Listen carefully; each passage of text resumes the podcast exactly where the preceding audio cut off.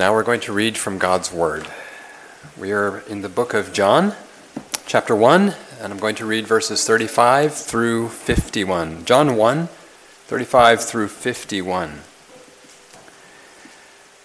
Again, the next day, John stood with two of his disciples, and looking at Jesus as he walked, he said, Behold, the Lamb of God. The two disciples heard him speak, and they followed Jesus. Then Jesus turned, and seeing them following, said to them, What do you seek? They said to him, Rabbi, which is to say, when translated, teacher, where are you staying? He said to them, Come and see. They came and saw where he was staying and remained with him that day. Now it was about the tenth hour. One of the two who heard John speak and followed him was Andrew, Simon Peter's brother. He first found his own brother Simon and said to him, We have found the Messiah, which is translated the Christ. And he brought him to Jesus. Now, when Jesus looked at him, he said, You are Simon, the son of Jonah. You shall be called Cephas, which is translated a stone. The following day, Jesus wanted to go to Galilee, and he found Philip and said to him, Follow me. Now, Philip was from Bethsaida, the city of Andrew and Peter. Philip found Nathanael and said to him, We have found him, of whom Moses in the law and also the prophets wrote, Jesus of Nazareth, the son of Joseph. And Nathanael said to him, can anything good come out of Nazareth? Philip said to him, Come and see. Jesus saw Nathanael coming toward him and said of him, Behold, an Israelite indeed, in whom is no deceit. Nathanael said to him, How do you know me? Jesus answered and said to him, Before Philip called you, when you were under the fig tree, I saw you. Nathanael answered and said to him, Rabbi, you are the Son of God. You are the King of Israel. Jesus answered and said to him, Because I said to you, I saw you under the fig tree, do you believe? You will see greater things than these. And he said to him, Most assuredly, I say to you, hereafter you shall see heaven open and the angels of God ascending and descending upon the Son of Man. This is the word of the Lord. As we begin tonight, I want to introduce you to a good friend of mine.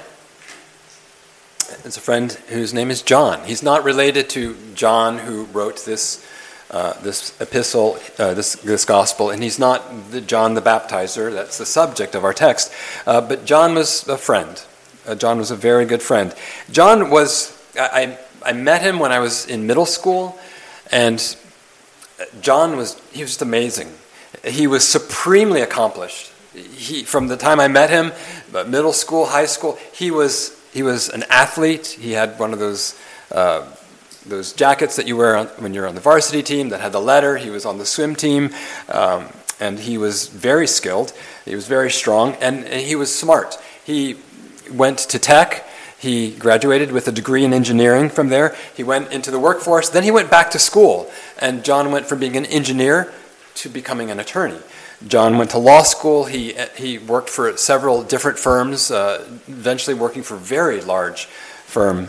Um, and then he went back to school, and John became a law professor, and uh, he lectured and, and trained other attorneys. He was supremely accomplished. He was also not just someone who was skilled, but you know maybe a little bit difficult to, to get to know or to enjoy.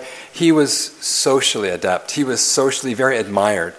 Um, everyone found John to be funny. He could just make you laugh, and he was joyful. He was a happy person, and he would laugh readily at that humor, and he would make other people laugh.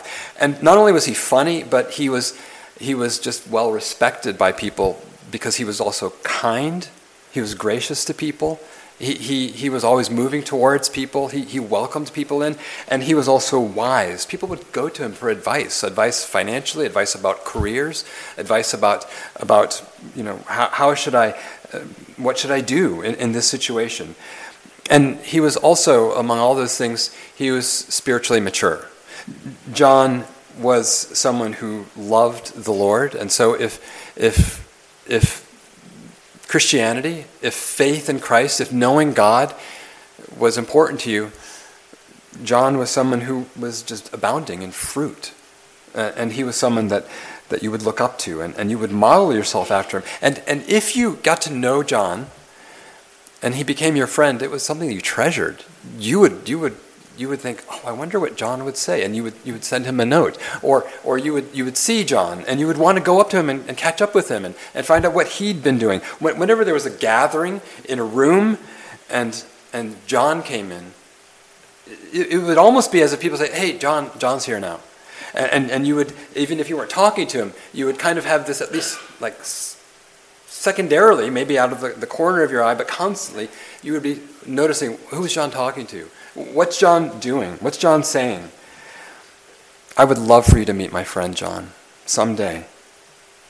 In our passage tonight, we see a different man that everyone seemed to want to meet. It, was Jesus. And in some ways, Jesus had a similar effect on people. Meeting Jesus would affect you.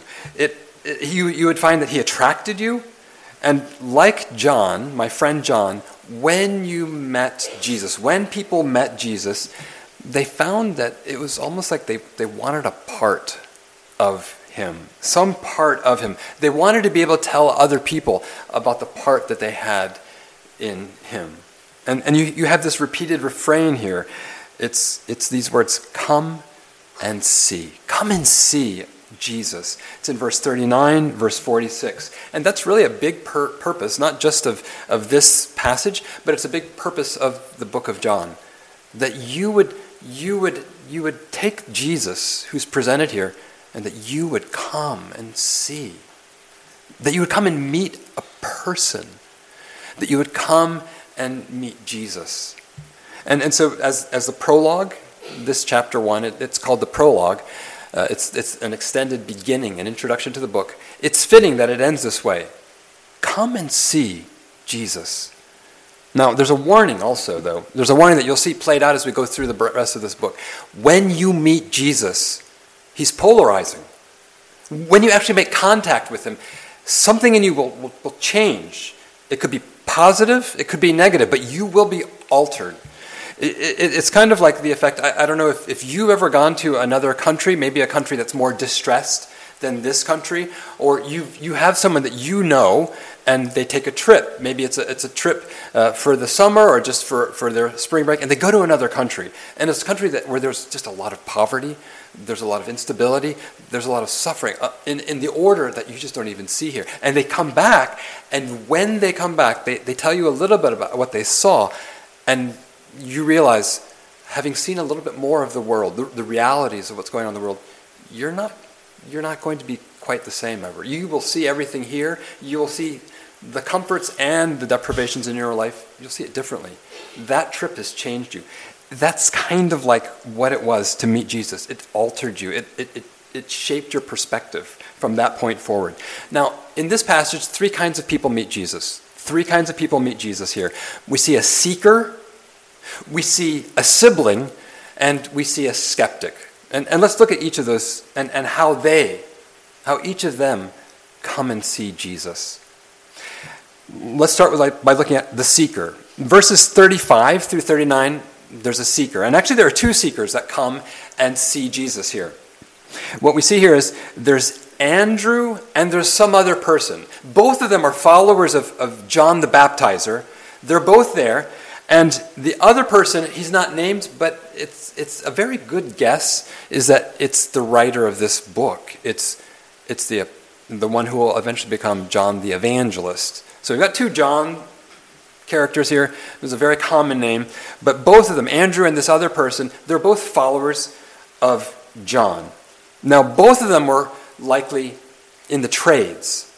They were in the fishing industry. That meant every day. They were used to working and doing labor with boats, with nets, with water, with fish. And so they worked outside, they worked with their hands. They were people who would be very rooted in physical reality. They would not tend to be the kind of people who were just like policy geeks. They were practical people. They knew how the world worked and how to interact with the world.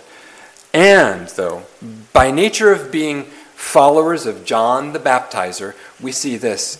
They were attuned to spiritual and to moral concerns. They were tuned into things more than just practical reality, this world. They were attuned to questions that had to do with what John was teaching and preaching and practicing. They were attuned to concerns about society, societal wrongs. They were attuned to concerns about sin, personal wrongs, societal wrongs, personal wrongs, sin. And that's what John was preaching about, wasn't it? He was preaching, repent. He was preaching to the people, you are doing things that displease God. Sin. John was preaching, repent, turn from those things, turn from your sins. And John was not only saying, turn from your sins, but you need to get cleaned. You need to get cleansed from your sins. And so he was preaching baptism, water, that symbolically was speaking of how our sins could be taken care of, removed from us in God's sight. And so he was, he was preaching a lamb that would take away the sin of the world. So John was dealing with this. They were tuned into this. These were men who were seekers. And so here's one thing that this tells you it tells you that practical doesn't prevent you, being a practical person doesn't prevent you from diving into God and guilt and the removal of guilt. You can be the most practical person, and you still can, can dive into these kinds of questions. And in some ways, those are the best kind of people to dive into it because practical people will keep their head on straight. Practical people will maintain a healthy perspective and not, not fall into the, the scholastic speculating and philosophizing that could just bleed the life out of Christianity. The point here is this Andrew and this man, they're concerned about God and guilt and how to remove guilt. They're concerned about this, and they have not yet fully satisfied the matter. They're still seekers. They're still they're learning about it. They've heard about it, but they haven't fully learned enough. So they're seeking. And here's the question for you tonight. Are you a seeker? Have you found all of the answers that you need about how to be reconciled to God? About how to deal with your guilt and have your guilt removed, not to your satisfaction, but to God's satisfaction. Are you a seeker? Has uh, maybe I could put the question a different way. Has God is God disturbing you? Has God disturbed you? Is there something inside you that's unsettled? Something about your misdeeds? Maybe maybe you're cheating. Maybe you're cheating how how you cheated on a test. Uh, how you cheated your employer on the clock how you cheated in your marriage on, on your spouse? Or has God disturbed you? Is God doing something in you? Not letting you have peace about that. Well, look here at how Andrew and this other man came and saw Jesus. Verse 36, it says, they see Jesus, and, and largely in part it's because this other John, John the Baptizer, has ID'd Jesus and said, This, this person that you see walking, literally, this person who's walking here, this is the one of whom I spoke. This man, Jesus, is the Lamb. And then verse 37 so, so their teacher, John the Baptizer, has, has pointed out, has fingered Jesus and said, That's the one. And so, verse 37, Andrew and the other man, they think, Well, well who is this? Who is this Jesus? They start following him. And then there's this little conversation and a connection gets made. Verses 38 and 39. Jesus realizes, okay, these two guys are following me. He sees them and he asks them a question. And in many ways, this is a question that Jesus is asking you tonight. He asks them, What do you seek? What do you seek? This is what they answer. They say, Rabbi, teacher, where are you staying? Now, where are you staying? Now, they're not just asking for an address. This is a request for time. Back in, in that culture, to ask, Where are you staying? And it was a very hospitable culture, this is they're asking Jesus for time. They're, they're saying, Can we spend some time with you? That, that's what that means. Where are you staying? And what's Jesus' answer? Come and see. He, he's welcoming them. He says, Come and see. Now, two observations. First of all, Jesus challenges you to examine what you really want. Jesus challenges you to examine what you really are looking for in a relationship with Him. What are you really looking for with Christianity? Why are you even in all this? What are you really looking for? And, and He challenges you to examine what is it that you really want in life? What is it that you're looking for with your, your association with Christianity? What are you really looking for? And what are you really looking for in life? What, what's so important that you would still be here today? Maybe another way that Jesus can ask you this question is this way What are the things that cause you to be frustrated or fearful? Or where are you seeking your fame?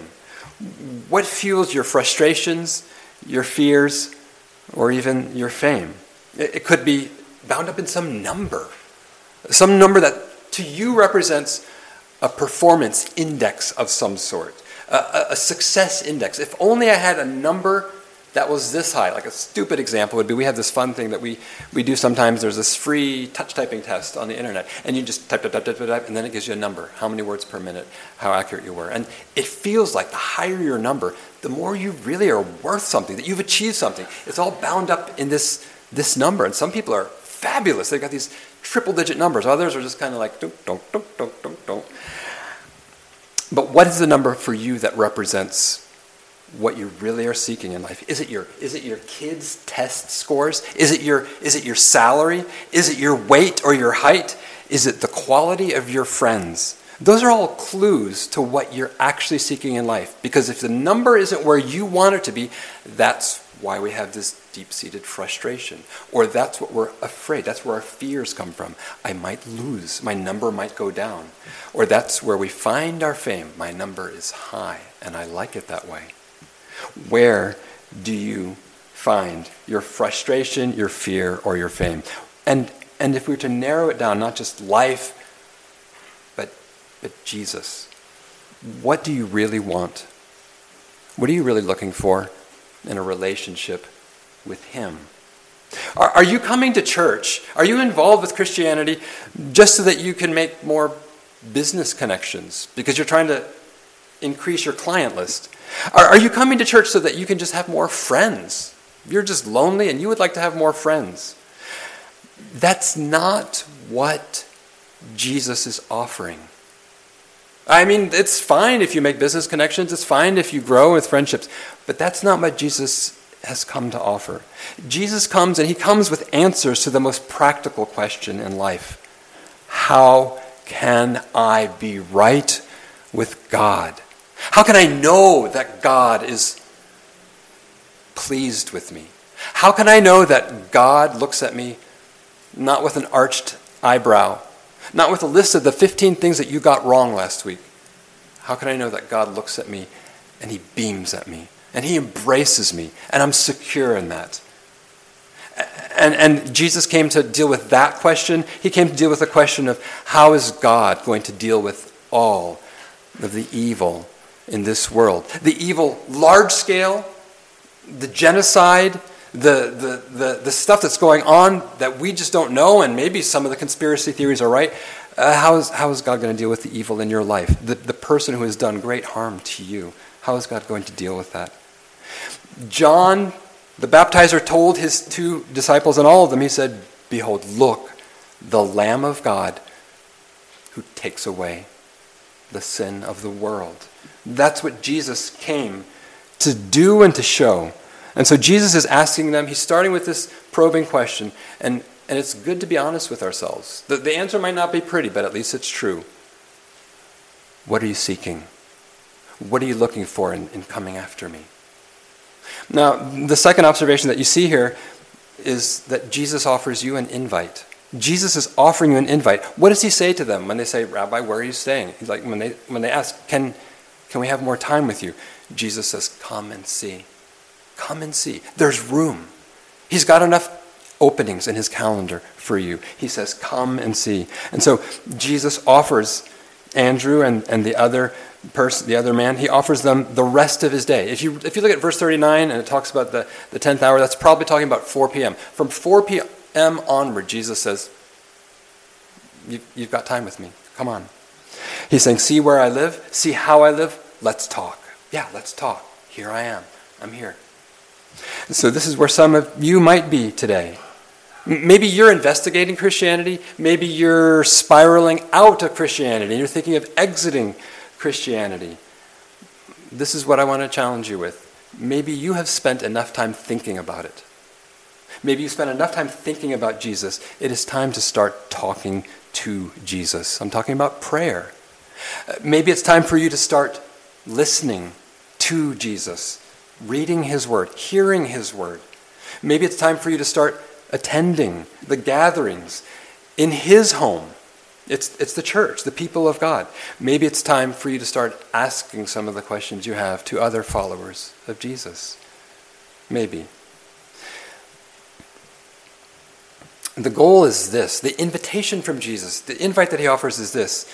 It's, it's, it's like when I went from being a friend, this, this friend that I started by talking about, my friend John, when I went from being a friend of John to becoming a, a good friend of John. At some point, we started visiting each other's homes. We were, we were adults at this point. We had our own families. He would come and he would stay at my home when he was in town with his family. We sometimes would spend a few vacation days together. His family and my family, we would be away together. We would eat meals together. And when I went to his, his town, we would, we would get together and he would show me his home and spend the day with me.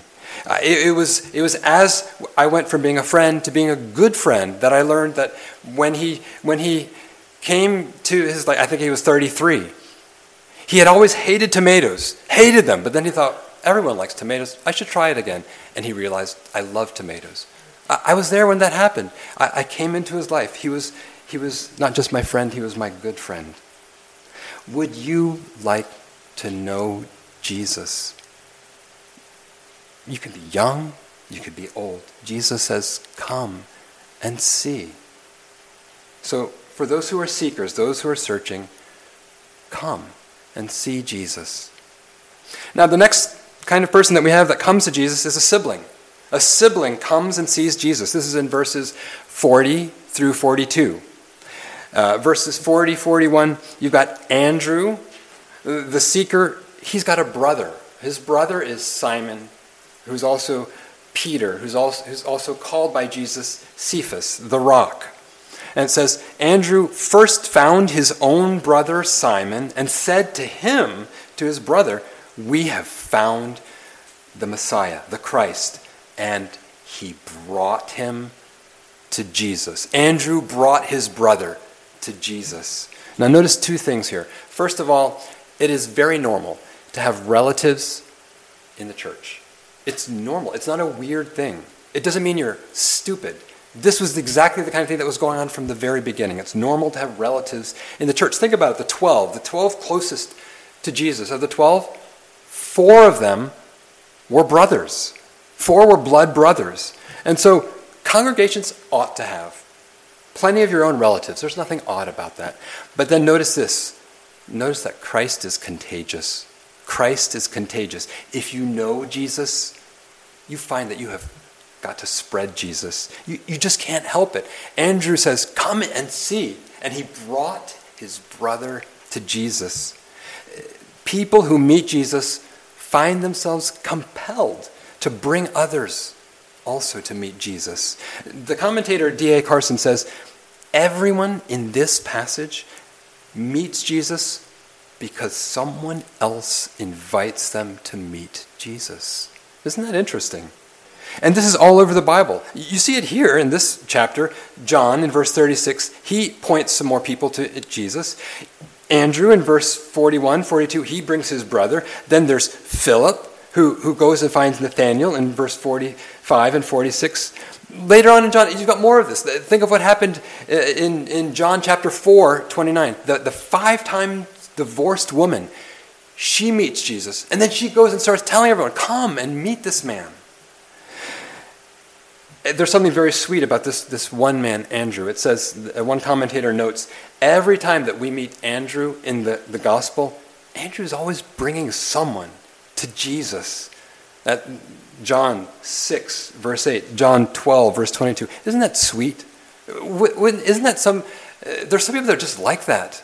They're always bringing people to the church, bringing them to Bible studies, offering them things that would, would get them a chance, at least, a chance to meet Jesus. Wouldn't you love to be that kind of person? The kind of person who's always just dragging. I, I really want you to meet this friend, Jesus. You know what this is like? It's, it's kind of like this. What happens when, when a couple gets engaged? When they've been dating, everyone can see that it's coming, and then the day comes. And, and, and there's the proposal, the acceptance, they're engaged. Immediately, what happens?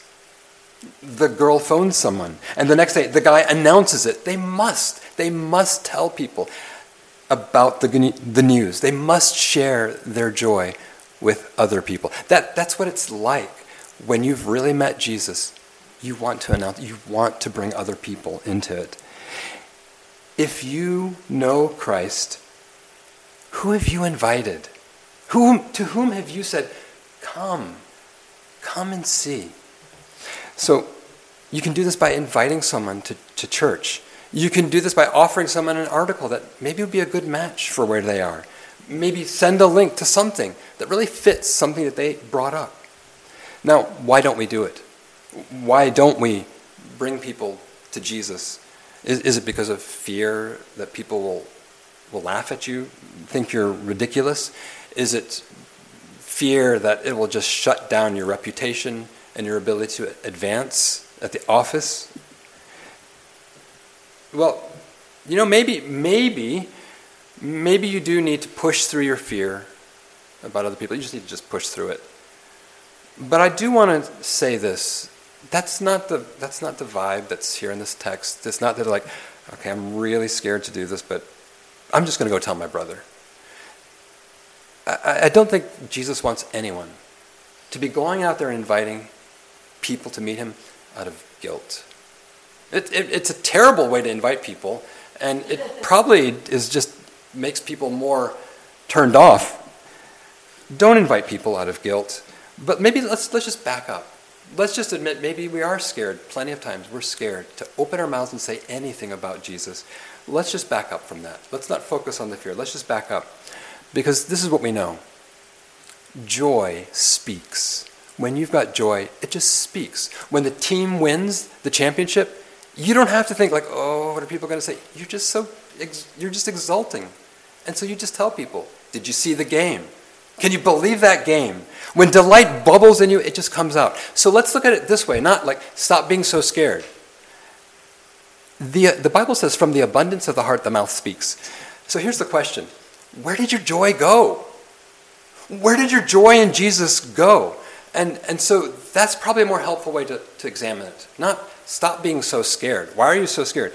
But where did the joy go? Can, can you get back to your first love? Can you get back to your first delight in Jesus?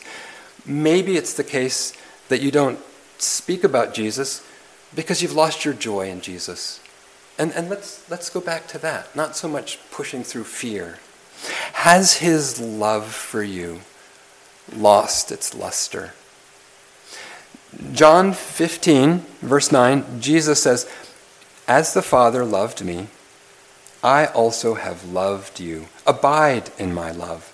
And then verse 11, Jesus says, These things I have spoken to you, that my joy may remain in you, and that your joy may be full. When you see that as the Father loved Jesus, so Jesus has loved you, your joy will be full. And if you need to abide back in that, get back in there and abide, live in that, then go ahead, do that. Jesus says, Abide in my love. And what we'll find as it starts to dawn again in us, that there's a joy. And from that joy, maybe then we'll have something that we, we just can't help saying and, and inviting people to. So the goal is really to invite people from the overflow of where your heart is now, where it is tonight. You've got it in places like Psalm 66. Psalm 66, 16. Come and hear, all you who fear God, and I will declare what he has done for my soul. What has God done for your soul? What has Jesus done for your soul? If the honest answer is, well, not much, let's just start with that. Let's just work, work, go back there and look at the work of Jesus. And let's see, why does it seem so small instead of great? Because it's then that you'll declare, when it's great, then you will declare, come in here and I'm going to tell you what he's done for my soul. Psalm 145, verse 5. I will meditate on the glorious splendor of your majesty and on your wondrous works. Men shall speak of the might of your awesome acts, and I will declare your greatness. If the truth is, God seems okay, you just don't have much to declare. You're not going to go around and say, hey, come and meet an okay kind of guy, an okay kind of God. But if your God is great, if your if your Jesus is dazzling, you're going to go out there and you've got something great to declare. What is so glorious to you about Jesus? What is so wondrous about what Jesus did? What is so awesome about his acts? What's so great about your God? You know, for me today, if you were to ask what's so great about Jesus for you, Michael, I think if I had to reflect on it, I, what, what I would say is, you know what's so great about Jesus for me? Is that it's what he puts up with in me and what he's planned and purposed for me. To me, both of those are incredible. I can't get over it. And, and if you're just looking at this, listening to this, and wrestling with this, and you're thinking, you know, I want to invite people. I want to, to have joy in my salvation that just overflows. Let me encourage you not to just like, like re- reach down into your heart and try to turn this little crank. Just let's be more simple about it. You can just ask God, God, would you revive me? Lord, would your, would your salvation be magnified in my sight? Just pray and ask God. That's the, exactly the kind of prayer God is very pleased to answer. You could ask God to give you more joy. You can ask God to open a door for a conversation with this person or that person. And don't be surprised if He actually does it. And it just feels very free for you. So we see here a seeker, we see this sibling. Now let's look at a skeptic. This is in verses 43 through 51. A skeptic.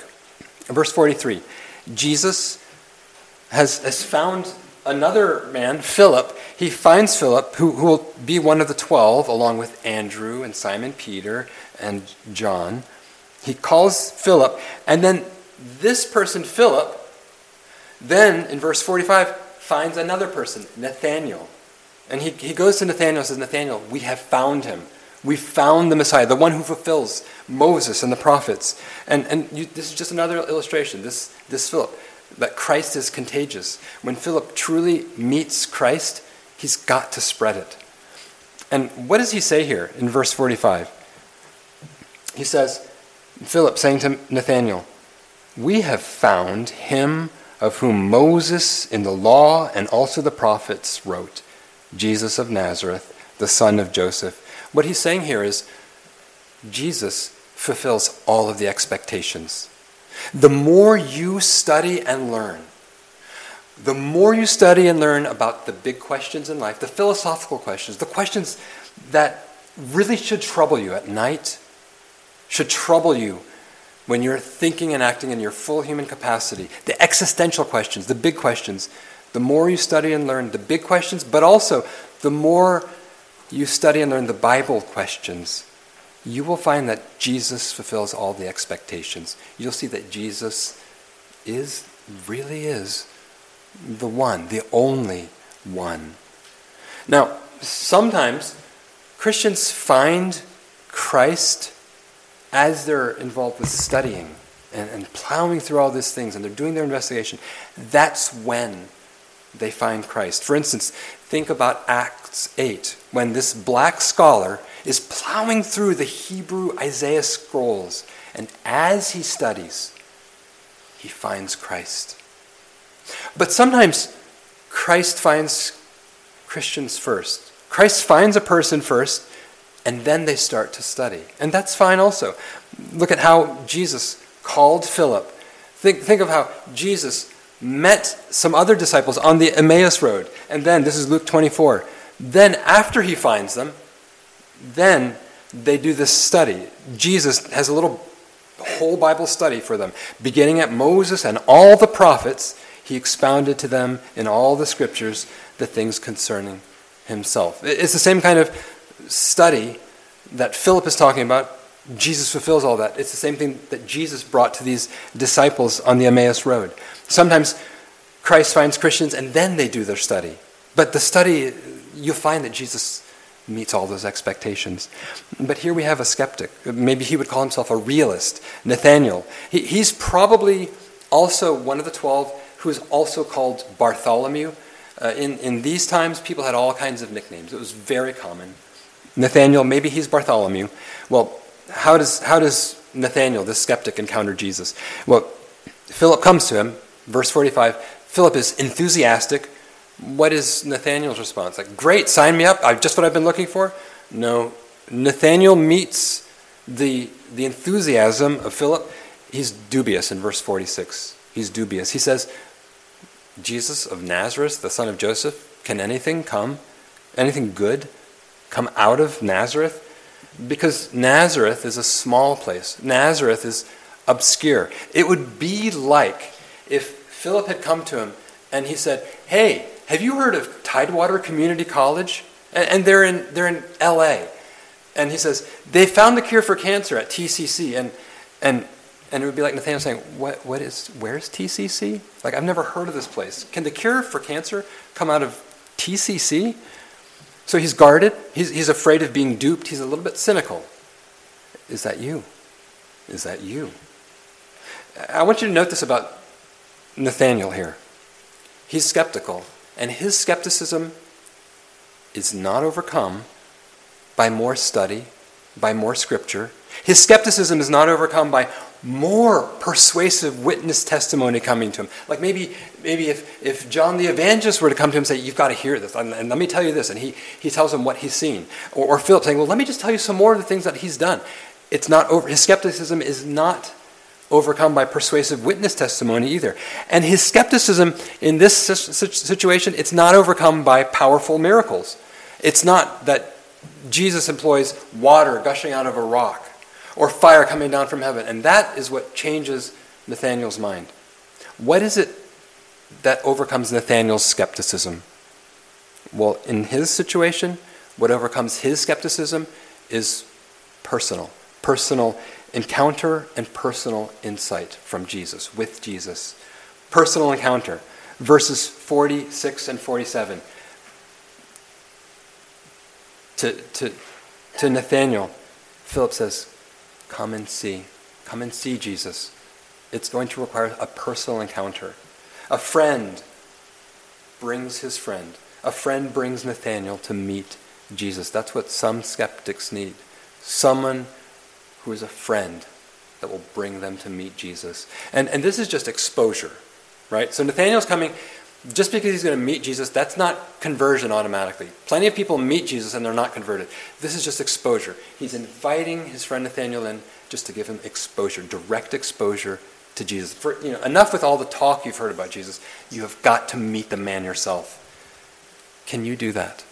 Can you give someone that you know, a skeptical person you know, can you give them exposure? Can you invite them to give them exposure, conversation with Jesus, the place where Jesus is? There's not only personal encounter, though, that overcomes Nathaniel's skepticism, there's also personal insight. This is verses 47 through 51.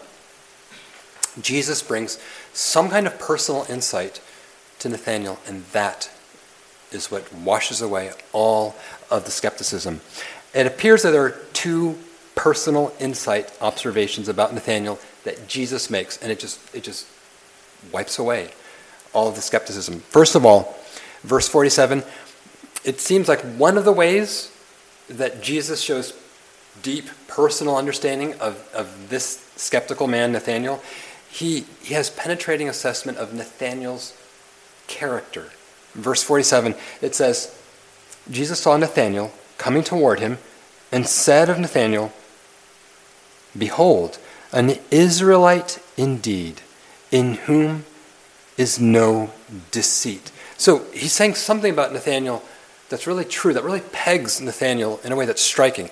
He says, This is a person in whom there's no guile, there's no deceit. And just as an aside, it's good to be honest. It's good to be direct. It's good to be transparent. Those are praiseworthy things. And that's part of what Nathaniel was like. And, and there's this thing like, here's a true Israelite, someone who truly, heart and soul, he's an Israelite in the truest sense. Maybe, we don't know, you know, maybe Nathaniel was really wrestling with his, his, both his religious and his ethnic past. And maybe are you a person who has some kind of religious baggage, or you've got some kind of baggage about your ethnicity? Whatever it is, when Jesus identified that about this man, verse 40, 48, all Nathaniel can say is, How do you know me? Jesus totally pegged Nathaniel. And, and, and that's what the Lord sometimes does to overcome skepticism. They realize Jesus knows who I really am. Then there's another personal insight, though, here, verse 48. There's some kind of, Jesus got, has this, this impossible knowledge about some private matter. And it's so private, we still, it's still private to us. We don't really know what's going on. But in verse 48, Jesus, the second thing that Jesus says to Nathanael is, Before Philip called you, when you were under the fig tree, I saw you whatever's going on between Jesus and Nathaniel, it's, it's, it's like only the mind of God could have known this. Only the hand of God could have arranged this. And, you know, this, is, this might sound like, what's going on here? You know what's going on. You've heard this many times. There, there are four typical ways. When, when people start telling you how they became a Christian, how, why or what, what happened when they converted to Christ, there are four very common things that you'll hear about how people convert to Christ. You, you, sometimes it's through deduction, sometimes it's through desperation, sometimes it's through just delight, sometimes it's through dreams. So, through deduction, sometimes people say, I was, I was just studying. I was studying the big questions, I was studying the Bible questions, and the more I studied, the more it all made sense. The more I was driven in spite of myself to think, this is true. These things in the Bible, I, I I don't even like some of them, but I can't get away from it. It's true. It's really true. And, and they're converted. But sometimes it's through desperation. The person has burned their life down. They have, they have sinned big, and now they're crashing badly. And in the desperation, they cry out, God, what have I done? Can you forgive me? Can you save me? They're desperate. They come through deduction, they come through desperation, but sometimes it's just delight. The person, they're, they're just a normal sinner. Life is going okay. They're not even into all the heady questions, but suddenly, as they hear the story of Jesus, and they realize this is what I've been looking for all my life. This is what this is the itch that I could never reach and scratch. Jesus is beautiful. And because of delight that they see and find in him, they come and they're converted. Deduction, desperation, delight, and then sometimes it's just dreams. How can a person in another country where there is no Bible get saved? Sometimes. God appears to them in dreams. Sometimes Jesus, this, this is not an unusual story. Sometimes Jesus Christ appears to them in a dream and tells them things that you would only know if you, if you had the Bible. But he meets them and they get saved. Well, something like that I think is happening here with Nathaniel. It, Jesus is talking about a fig tree. Back then, fig trees were trees that had very broad leaves and plenty of shade. It was a, a place where people commonly would sit to, to rest. It was a place for prayer, a, pray, a place for meditation, maybe even sleep. And maybe, we don't know, maybe something like this happened with Nathaniel. He had, he had just posed a question. He was in anguish, spiritual desperation, looking for God, something where he needed God to give him an answer. He had posed a question to God. Maybe he said, Lord, send help. Lord, would you send Messiah? I'm so confused. I hear this about John. I hear this from the Pharisees. What's going on? Maybe he had just had a dream. This is what I do know. Are you seeking God? Are you actually seeking God? Are you asking God, God, would you show yourself to me? Are you looking for God and are you listening for God? Because if you do, if you are, you will, he will show himself to you. There is one of this beautiful promise in the Bible that I dare say always comes true. God will always perform on this.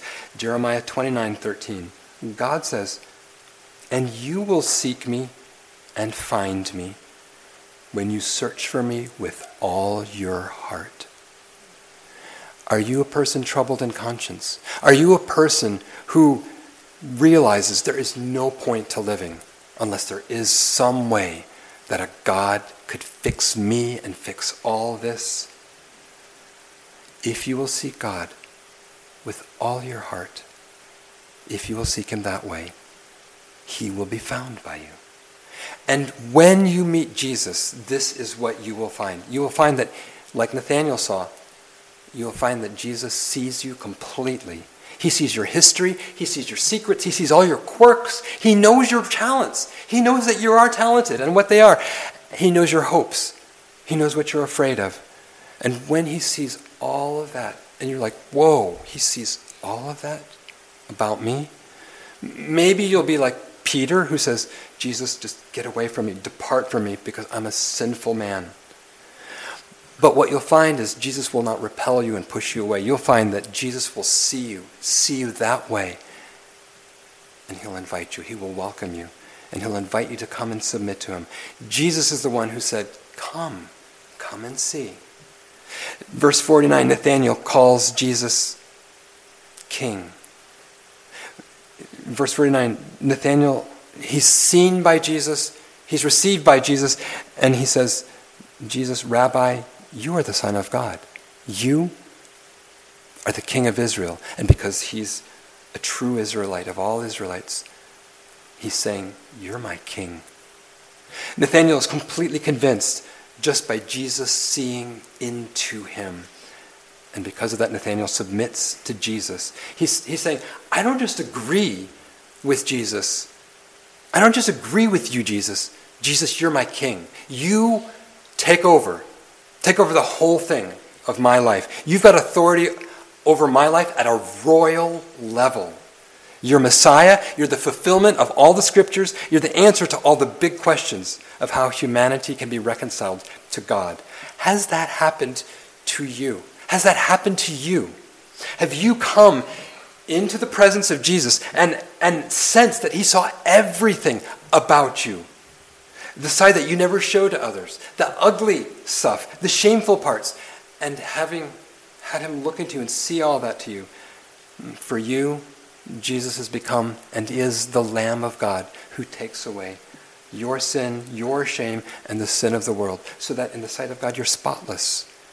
You're welcomed to God. You're pleasing to God because of the Lamb of God who's taken away your sin and your shame. And if he is your Lamb, have you also, and you see this in Nathanael, have you also submitted yourself to Jesus, to be the royal authority in your life, to be your rabbi, to be the only and the prime influencer in your life, to be your Lord, to be your King? Is Christ Lord of your love life? Is Christ Lord of your family aspirations, of your career, of all your pleasures? Over and over, this is the dynamic that we see. Jesus and the people who meet Jesus, they're inviting you. They're inviting you, come, would you come and see Jesus? Will you? Will you come and see Jesus? Jesus is saying this to you. Maybe you don't know Jesus, but even tonight, this can be your chance to receive this invitation and take Jesus up on it.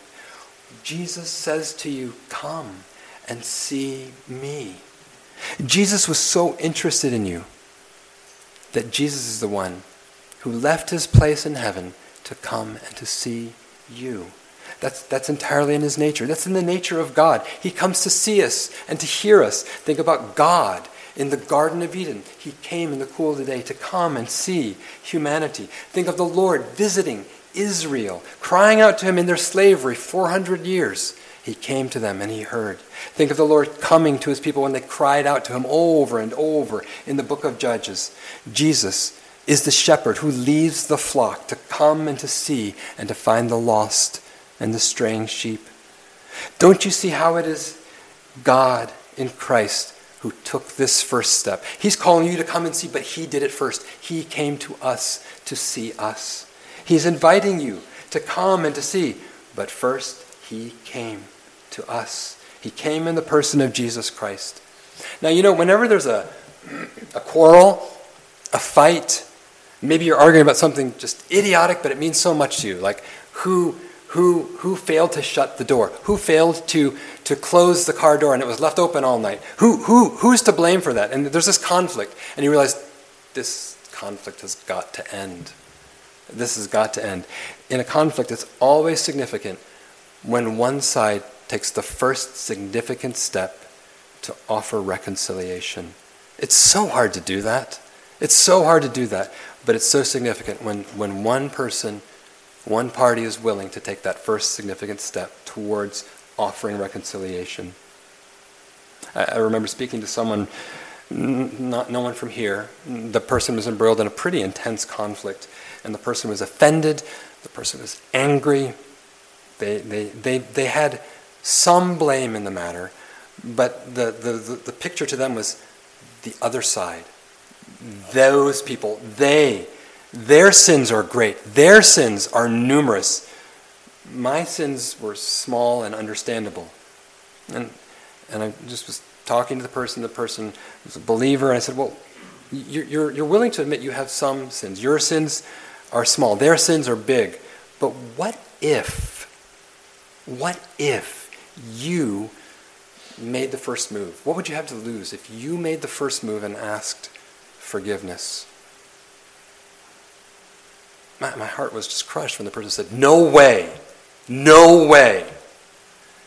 How about they go first? I was like, Okay, yeah, I hope, I hope they will. To take the first step when the other side is wrong. In the gospel, we're the ones who are in the wrong. It was entirely one sided. We wronged God. There was every reason for his anger to keep on burning, but he took the first step. Jesus first came to us as if he were the one who was the offender, and he offered reconciliation to us. Romans 5, verse 6 For when we were still without strength, in due time Christ died for the ungodly. For scarcely for a righteous man will one die, yet perhaps for a good man someone would even dare to die. But God demonstrates his own love toward us in that while we were yet sinners, Christ died for us. Jesus first came to us. Will you come to him? Will you come and see Jesus? Will you, will you repent, turn from your sin and admit it? Will you believe that Jesus is the Lamb who takes away sin? Will you submit to him and follow him?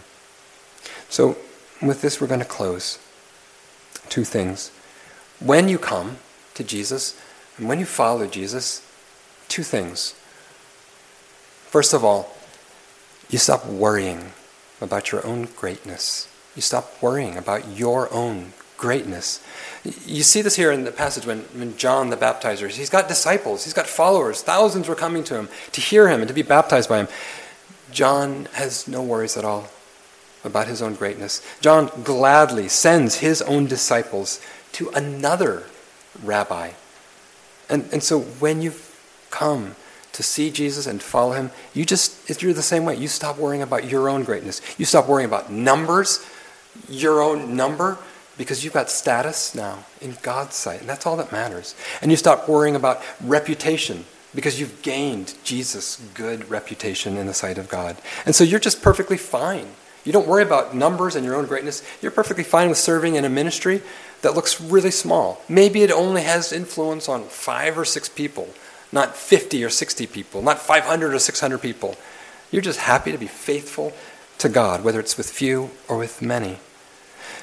True greatness, we see here, can come from a nothing place like Nazareth. There's a great freedom in that when you enter into that. True greatness is not measured in a number, not measured in size. You stop worrying about your own greatness. The second thing you see is this you see Jesus.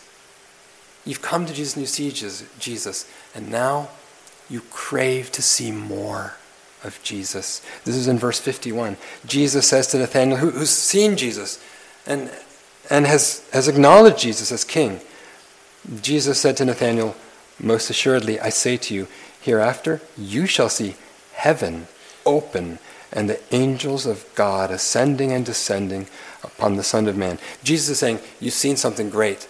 There's even more to see and know about me. You're going to come and see. You've come and seen, and there's even more for you to see. He's, Jesus is referring there to this amazing foundational miracle where, where the, the, one of the founding fathers of Israel, Jacob, was at Bethel, and he had this dream where he encountered Christ. And in that dream, heaven opened, and a ladder came down from heaven to him on earth. And angels were going up and down from heaven to earth. Jesus is saying, I'm that ladder, I'm that door where you are going to see more of me, you're going to see more of heaven, you're going to see God. The longer you know Jesus, the more you want to see Jesus. The longer you know Jesus, the more you will be seeing God. And so, whether you're, you're long in the faith or whether this is your first year in the faith, let this be your heart's craving. Let this be your prayer as you head into this year. Lord, would you show me your face?